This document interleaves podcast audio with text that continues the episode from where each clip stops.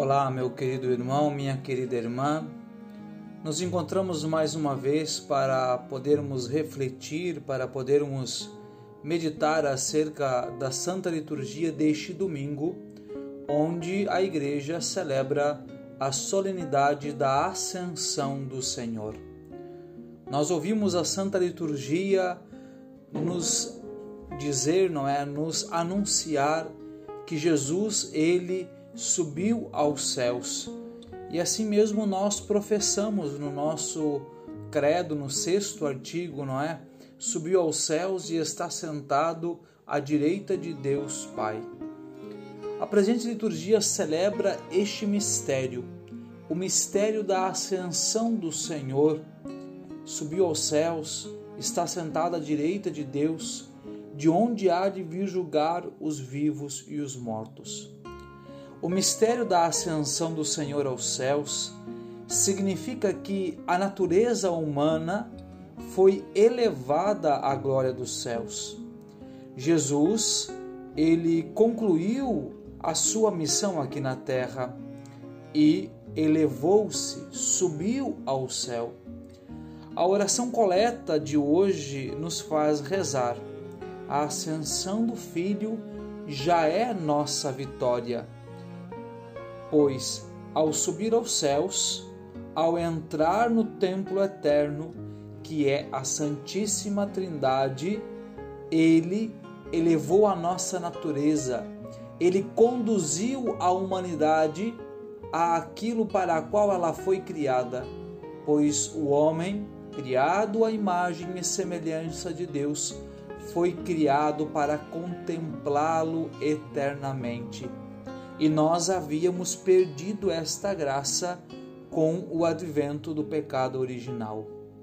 O Senhor, ao subir aos céus, ao sentar-se à direita de Deus, nos introduz neste privilégio para o qual nós fomos criados.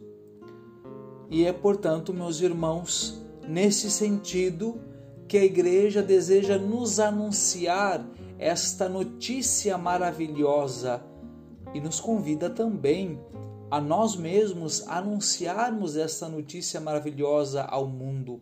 O próprio Jesus inicia o evangelho de hoje dizendo: Ide por todo o mundo, pregai o evangelho a toda criatura e batizai-os em nome do Pai, do Filho e do Espírito Santo. Ora, no sacramento do batismo somos enxertados em Cristo e assim feitos membros do seu corpo. E onde está a cabeça, não estará também o corpo, que é a igreja?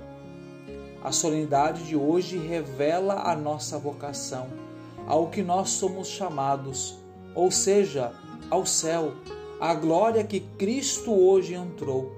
Esta é a nossa vocação.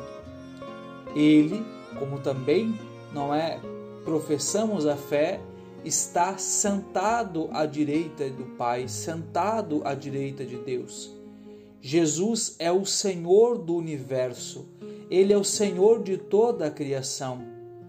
E por mais que o homem, que muitas vezes está chafurdado na vida de pecado, por mais que este homem ele trame contra Cristo, por mais que o mundo odierno volte suas costas para Cristo, para o seu senhorio, tudo caminha para Ele.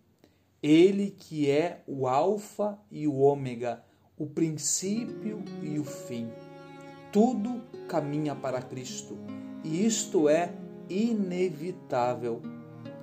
Mas nós devemos, de maneira particular, nos perguntar: nos questionar como temos vivido este senhorio de Jesus sobre a nossa vida.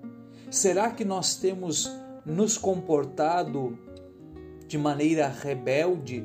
Será que nós temos nos afastado da vontade de Deus, do seu senhorio? É preciso que nós nos perguntemos, porque, como nós professamos no Credo, esse Jesus que hoje ascendeu aos céus, e como também os anjos falaram aos apóstolos, ele voltará do mesmo modo. E como cremos e afirmamos em nosso Credo, virá para julgar os vivos e os mortos. como o Senhor nos encontrará quando ele vier.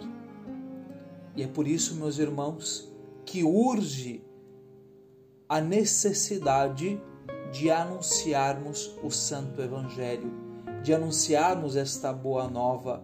É por isso também que os apóstolos, eles são fiéis, obedientes àquele mandato dado por Jesus de ir, de pregar, de anunciar o evangelho, de batizar para que aqueles que crerem e forem batizados encontrem a salvação.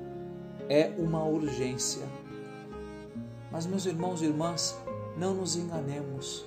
Esta missão ela precisa começar por perto.